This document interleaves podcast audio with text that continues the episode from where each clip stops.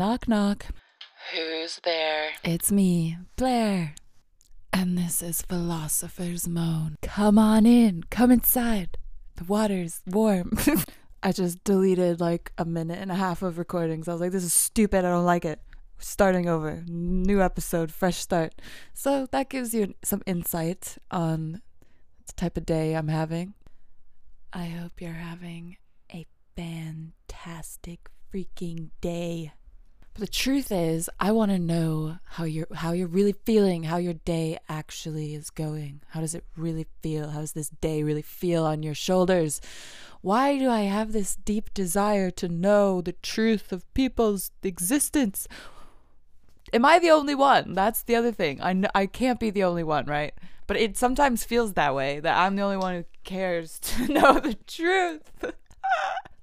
what do people really want? Really? You know, I know they probably don't know what they want, but I want to know what they want before they even know, you know? you know, you know? If you know, you know. I don't know. I took a pre workout earlier and uh, I'm still like running on some residual energy of that. I don't, I don't know why I'm doing this right now. I guess I thought like, oh, it'll really energize my run. I'll just, you know, run really, really fast. I mean, I did, to be fair. It's just now I'm a bit rah. Uh, like, I should probably breathe, clear my head, clear the space so we can have like a nice discussion so you guys can enjoy this. I hope you enjoy this. Do you enjoy this? Do you enjoy my moaning? I hope so. Uh, you know what I want to talk about today? I want to talk about why we admire the people we admire and like acknowledging it, embodying those traits. Let's talk about that. Why do we admire people? I love admiring people. We should do it more often. It's good for our souls. You do have a soul, right? I admire Mr. Rogers. I aspire to be more like Mr. Rogers. I mean, it, it just seems like the guy was just, you know, full blast kindness, kind kindness turned on all the time, kind all the time. I want to be kind all the time. I admire that. Whenever I am the opposite of kind, whenever I am not kind, uh, it's because I am not patient. I need more patience. I actually think a theme in my life right now is mastering patience. Well, not mastering it, but you know, going up a module in the patience sector or something. I don't know, but I'm I I would like to be more patient because it's important. Otherwise, you can't be Mr. Rogers, that's for sure. He seems patient.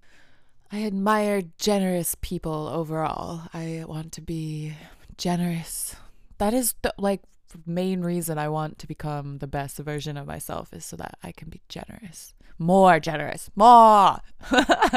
Obviously, I personally admire Alan Watts and like Terence McKenna, these people who were not afraid to investigate the weird pieces of reality and really like think about them. You know, kind of free thinkers. I really admire free thought and authenticity and truth seekers. I want the truth, new and invented, all packaged. Yes, more truth.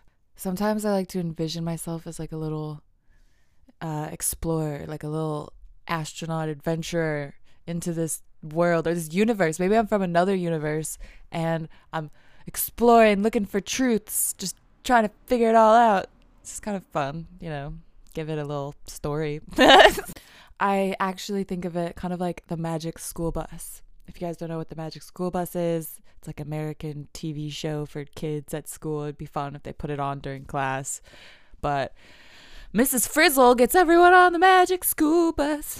And they usually shrink down and end up like inside someone's digestive tract and learns learn about that learn about anatomy or whatever. Anyway, I imagine myself sometimes as I'm I'm getting on my own magic school bus, investigating myself, uncovering the truth, trying to redesign the best way to grow up. Yeah. it makes sense to me. You gotta like turn yourself inside out to see the seams where maybe you could redesign some more innovation. Um, you know, like embedded in yourself, in your evolution. I laugh at myself because like why why why why am I like this? Why do I care so much about this? But do, do I only question this because I feel like other people don't? And is that even true? I I think other people do care. Not really, not really actually. Other people there are just so many people. I what do I know what other people care about? I wish I did though.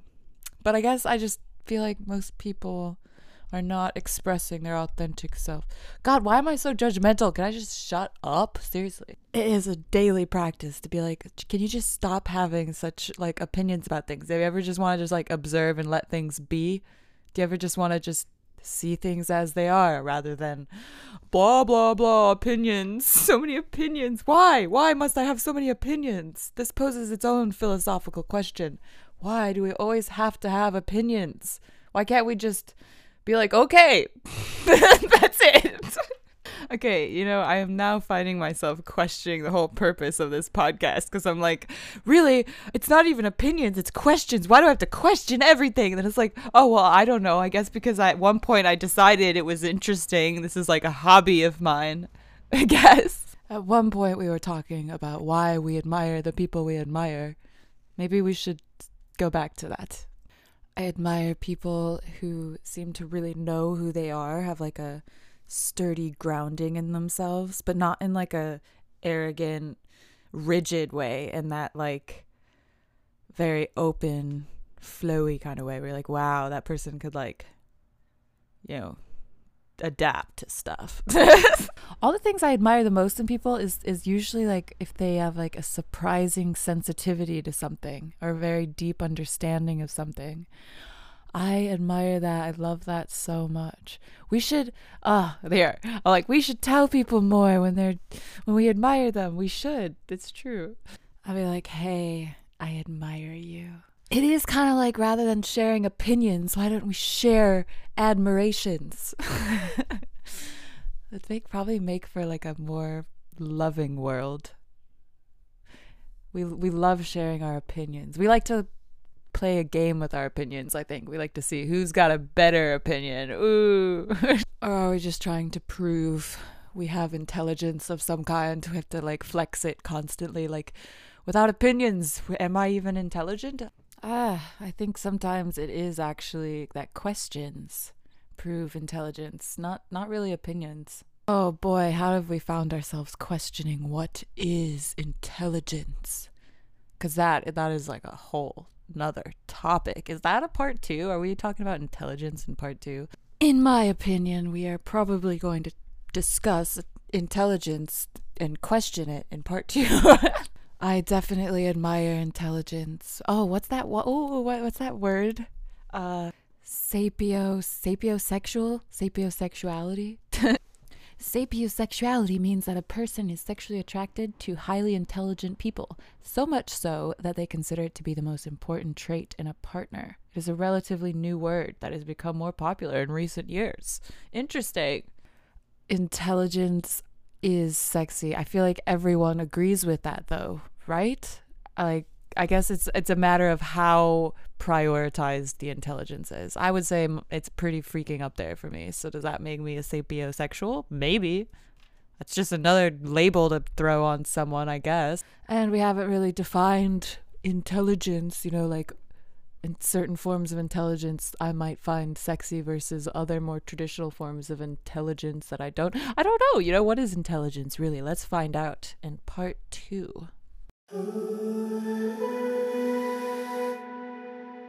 You intelligent? Do you get straight A's in school? You pass all the tests? People tell you you're smart? It could all be a lie and they're all just trying to make you feel good about yourself. You're stupid. Intelligence is hard to define because everyone has different priorities of what they think their smart energy should go towards.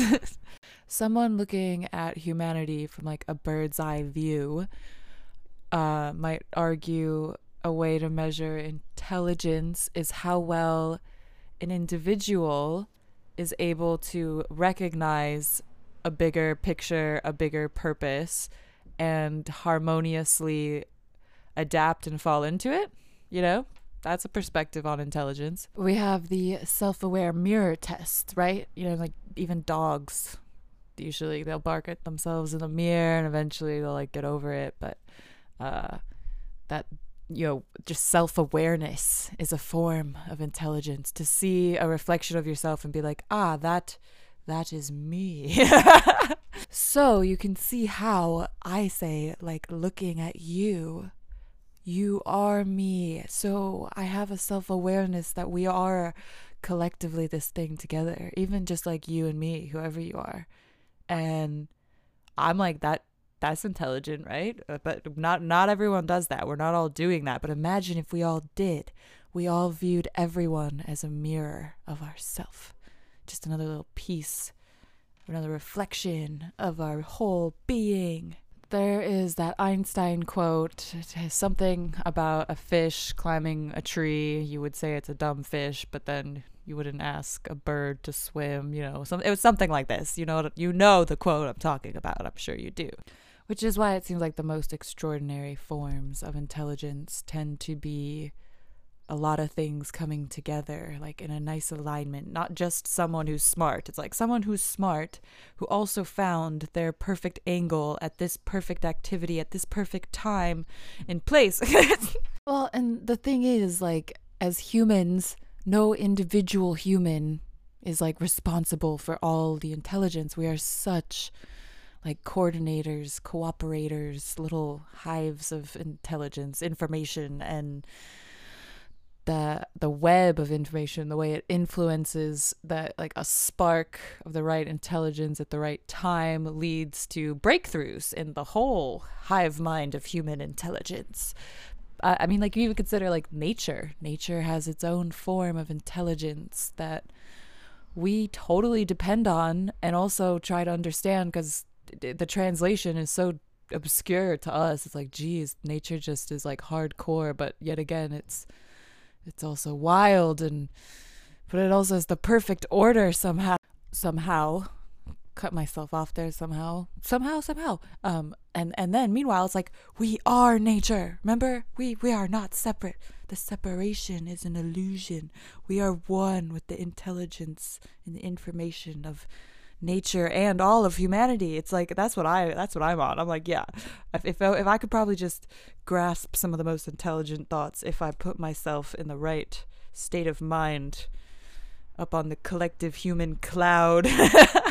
so with all of this connection of information and this flow of intelligence through all of us, through nature, through our brains, um, through the internet, it, it seems really what intelligence is is what you do with intelligence. What do you do with it? What, and then oh, here we go again. We're back to the intelligence is really a decision on a purpose. oh god, I'm like here I am about to argue why the most intelligent purpose is to love more and therefore I am the smartest human in the world because I've been telling you that all along.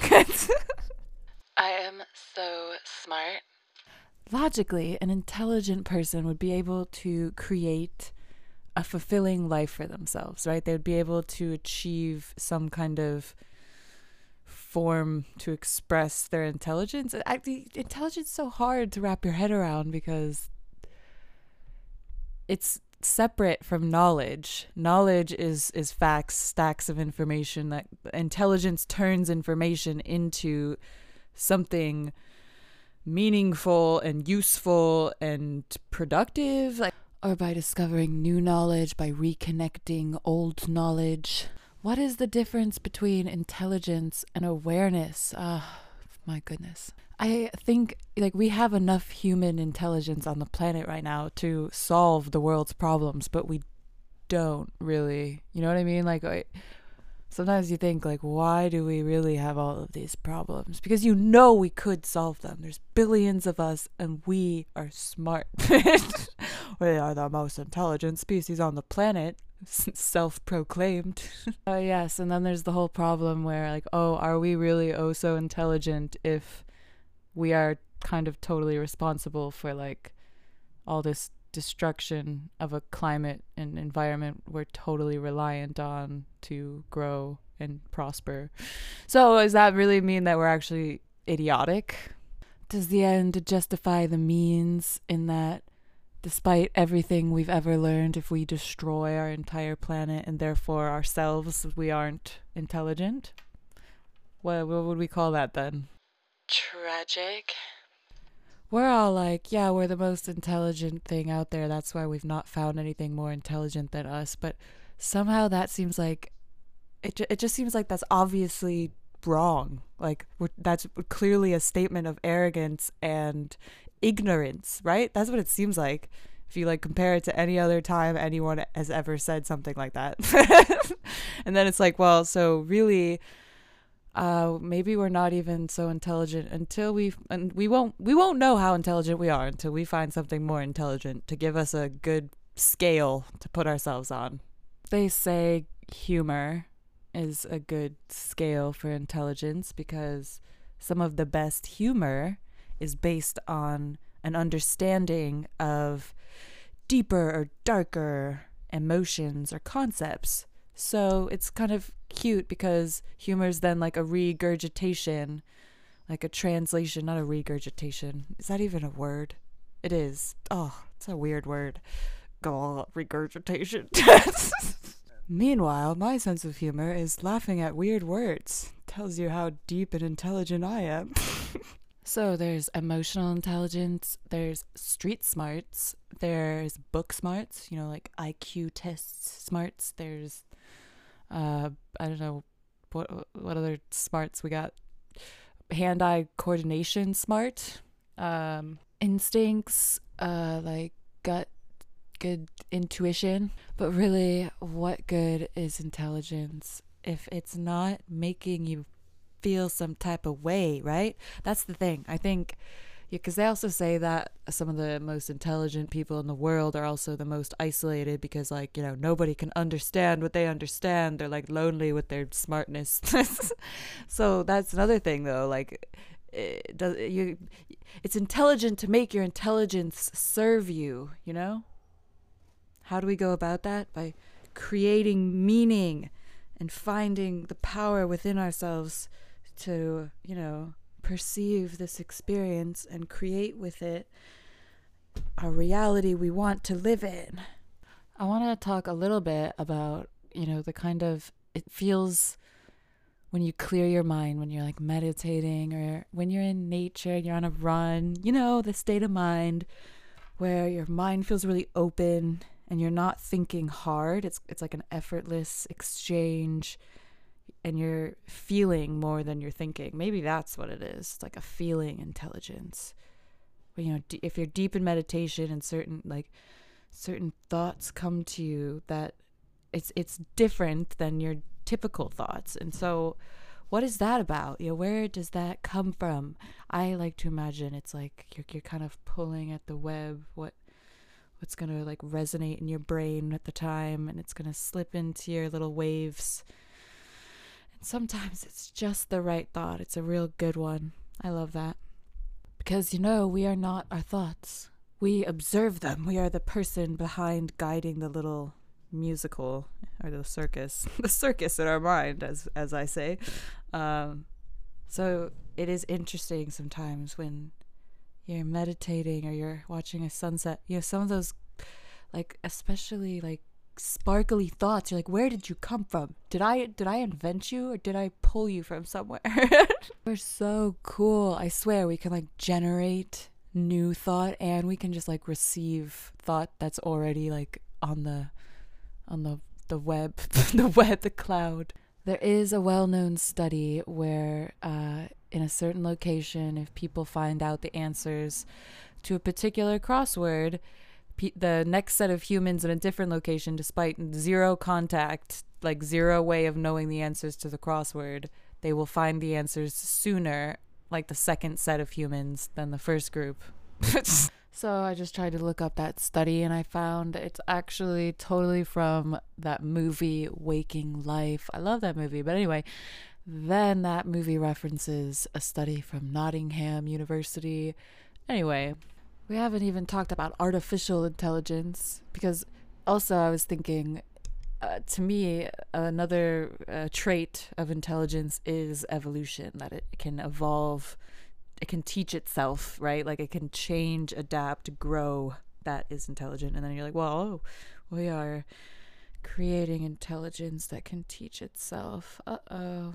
Does that does that define us intelligently? Like because we were able to create an intelligence that can teach itself as like a collective whole, does that mean we are flexing some intelligence? Maybe. But again, we're clearly not that intelligent because we still have, you know, war, poverty. Like, clearly we can't be that smart if we're still allowing such heinous acts in our world.